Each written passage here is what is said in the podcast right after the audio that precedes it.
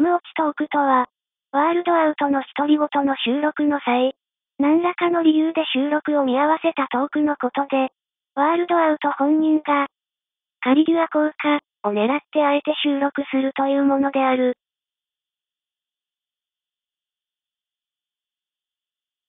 嘘です。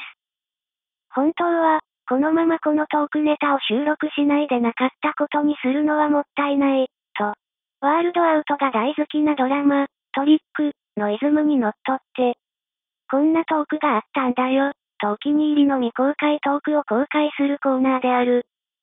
長ったらしく説明したが、結局は、未公開トーク、である。ワールドアウトの独り言。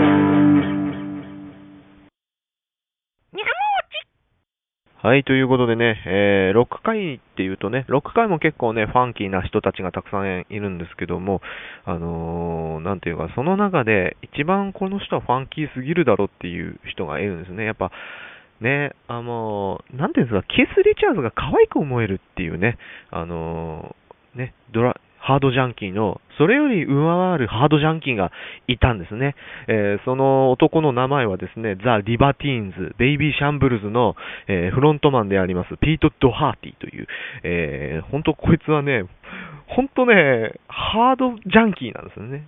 えっ、と、キース・リチャーズ以上のハードジャンキーなんですね。ということで、今回あの、ニコニコ動画でですね、ニャムさんという方がいるんですけども、この方あの、えっ、ー、と、UK ロックとかの、えー、まとめ動画とかを、えー、作って、えいる方で、私もあの、結構ご視聴してるんですけど、彼のファンなんですけど、その人のあの、ピート・ド・ハーティーのシャレにならない経歴をまとめてみたっていうことで、2012年までの、あのー、えっ、ー、と、ピート・ド・ハーティーの、えっ、ー、と、シャレにならない経歴をちょっとあの、ちょっと見てみましたということで、えー、ちょっとまとめをちょっと見てみました。げほぼ原文ままなんですけど、ちょっとかところどころ変えてみましたので、えっ、と、ちょっとご了承くださいということで、はい。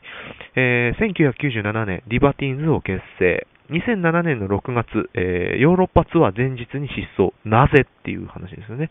えー、7月、えー、来日公演に連れて行ってもらえなかったことを逆恨みし、相方のカール・バラーの、えー、ギター担当のね、カール宅に、えー、盗みに入る、えー、結果窃盗罪で懲役6ヶ月の有罪判決。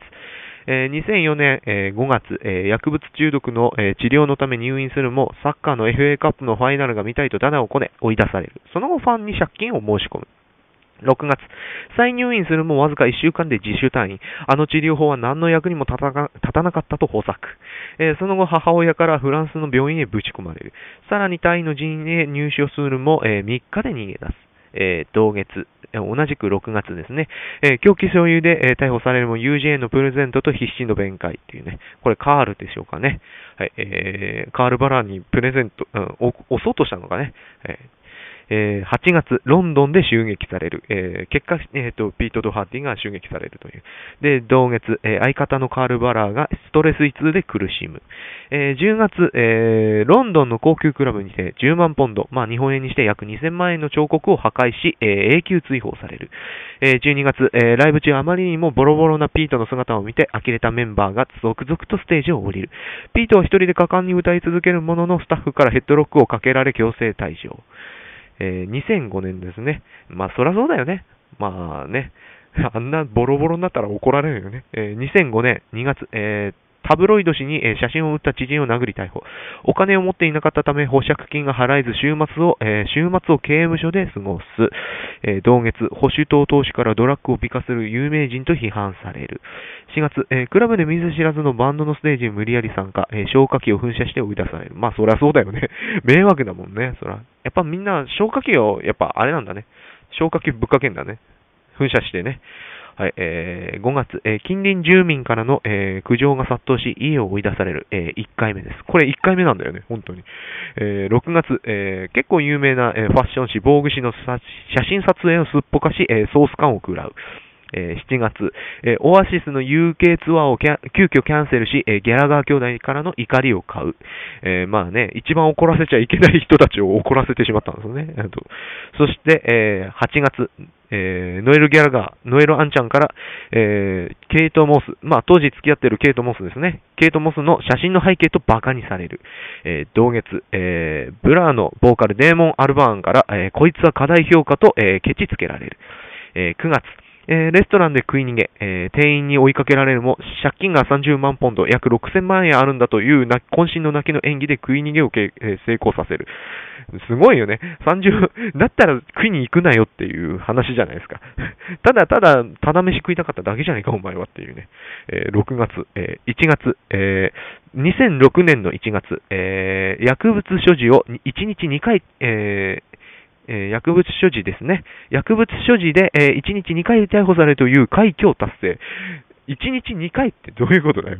えっ、と、捕まってもそのままあれなのかね、あの、別件で逮捕されたのかね。はい。えー同月、1月。えー薬物で、えー薬物所,、え所持で、え告訴される、えその日の夜のギグにて、お客さんに一緒に裁判所に行こうと呼びかける。5月、えーこれあかんやつですね。ファンの女性にヘロインを注入している写真が発覚逮捕される。まあ、そらそうだ。一枚やっちゃいかんやつだよね。まあ、薬物やってること自体ダメだよね。それえー同月、えーインタビューの撮影中にテレビカメラに注射器で血を吹きかけ5万円、えー狂気の沙汰にドン引きしたレコード会社からついに契約を切られる。まあ、そらそうだ。そんなね、もう病院行けよ、もうっていうね、感じですね。えーそんで病院行ったんでしょうね。8月、えー薬物中毒克服のために入院中に大暴れ、看護師を殴る。えーそして9月、家賃を1万ポンド、約210万円を滞納し、家を追い出される2回目。えー2回目、2回ですね、これで。累計2回家を追い出されるということで。えー大家さん曰く、今までで最悪のテナント、こんな人間見たことないとのこと。うんね、そらそうだ。10月、えーローマでパパラッチを殴り、血にまみれた写真を撮られる。えー11月、ふざけて恋人のケイト・モスの指輪をはめ込む。えー指輪が抜けなくなり病院へ駆け込む。12月、A 氏が発表したアンチヒーローランキングで第1位を獲得。ちなみに総獲得数の3分の1を占めるぶっちぎりだったとのこと。そらそうだよね。こんだけもうね、悪行をやってたらね、そら目つけられるよねっていうね。えー2007年、えー1月、BBC の子供番組への出演を禁止される。えー2月、そらそうだよね。そらそうだよね。もうね、子供に悪影響なんだから、そこは。えー2月、えー狩猟に目覚めたピート。銃のライセンスを申請するももちろん認められるわけがない。そらそうだ。ね そらね、薬物中毒者に銃を持たしたらね、誰構わず撃っちまうでしょっていうね。ほんでね、なんだっけ、あの、バローズみたいにな、バローズみたいにね、あの、ウィリアム・テルごっこで神さん殺すような感じになっちゃうでしょうね、そら。えー3月、えー挙動不審だったため、恋人ケイトとも、と共に NME アワーズを追い出される。5月、警察とカーチェイスの逮捕。同月、えー5月ですね、えードラッグ所持の疑いで逮捕。6月、えーグラストンベリーフェスティバルにて、アークティックモンキーズのライブをステージ脇から見ようとするも、え警備員に追い出される。で、7月、えー浮気をして家、過去ケイト宅を、えー追い出される。これ3回目ですね。えーそして同月、同じく7月、車からゴミを投げ捨てて罰金刑。しょぼいね。それはしょぼい。えー8月、えーフェスの出演後に薬物所持の疑いで逮捕。えー同月、愛病の血液、え血液中からコカインが検出されショックを受ける。いやいやいや、お前やって。お前が持ってたから猫食ったんだろ、コカインを。え同月、えカメラマンに暴行を加える。その後、リハビリ施設へ連行される。えー2008年4月、えー執行猶予規定に違反したとして14週間の実刑判決を受ける。刑務所ではよくサインを求められ人気だった。一方、えー他の囚人たちがビートを襲う計画を、え立てていたことが確確離される。え5月、え薬物検査で他人の量を提出していたことを告白。なんで、なんだよ、それ。ね、アスカさんみてえじゃねえか。アスカさんみてえなことをやるんじゃない。逃げるんじゃないあんた、本当に。そして同月、サポートするサッカーチームのライバルが所有するトロフィーにしょんべんをかける。まあ、どんだけ敵をつけるやいいんだよって。7月、えーツアー中に空き巣に入られ、ギターと自らの血で描いた絵画を盗まれる。なんで自らの血っつうのがポイントだよね、ここは。ギターはまだいいよ。自らの血で描いた絵画ってなんだよ。えー8月、えー駐車場の火災を発見、素早く通報し、珍しく褒められる。まあね、褒められるっていうね。まあ、よかったじゃないか、ピート君。そして同月、えーイギリスのフェスに大鳥として出演するはずが、えー警察に阻止され、フェス自体なくなる。まあ、圧力かけられたんでしょうな、多分これ。えー2009年、えー2月、えー何を思ったのか、イギリスの名門大学に講師として招かれ、人生と愛、その他いろいろをレクチャーする。まあ、大半ドラッグでしょうね。死とドラッグについてでしょうな。えー6月、えースイスにて薬物使用により罰金刑。えー同月、えー同月の6月、同じく6月、えー今度はイギリスで薬物使用、無免許運転、飲酒運転のトリプルコンボで逮捕される。そして11月、えードイツのフェスでナチス時代の国歌を歌い強制退場。それはあかんよね。あのね、ドイツだもん。ドイツでナチスの、ね、時代の国歌を歌っちゃダメだからね。あの、昔デビッド・ボーイがジークハイルやったやんないっていう、なんだっけ、新ホワイト・デュークのキャラクターを演じてた時にね、あの、ジークハイルをやったやんないで、もう大騒ぎになったっていうね、えーことだったんですけど、12月、えーベルリンで、えー他人の車の窓を割り、えー器物損壊で逮捕。同月、飲酒運転の判決直後、えー裁判所内にポケットに入れていたコカインを落っことし、そのまま逮捕。まあ、バカですね、これ、本当に。救いようのないやつですね、本当に。えー2010年、えー1月、えー元カノがオーバードーズで死亡、薬物を提供した疑いで起訴される。6月、えーニューヨークに向かうも、えー警官に出迎えられ、アメリカの地を踏むことなく追い返される。まあね、そらそうだ。危ないからね。2011年、えーコカインの不法所持をめぐる裁判をすっぽかす。結局、懲役6ヶ月の実刑判決を食らう。まあ、そらそうだ。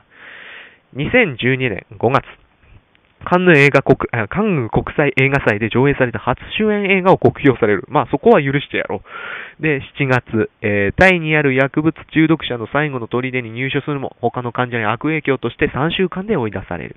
そして10月、えーフランス国鉄から、えー貨車1台分の物品を、物品の窃盗容疑をかけられるっていうね。ここまでなんですけども、もう救いようがないじゃないですか。ここまで来るとね、本当に。いやーでもね、ピート・ド・ハーティでもね、一番苦しいのは本人なんだと思うけどね。まあ、それを越した上で、まあ、みんなはドラッグやっちゃダメだよ。あの、ドラッグやっちゃうとね、本当こうなっちゃうから、本当に。救いようがなくなっちゃうからね。だからね、みんな絶対ドラッグはやっちゃダメ。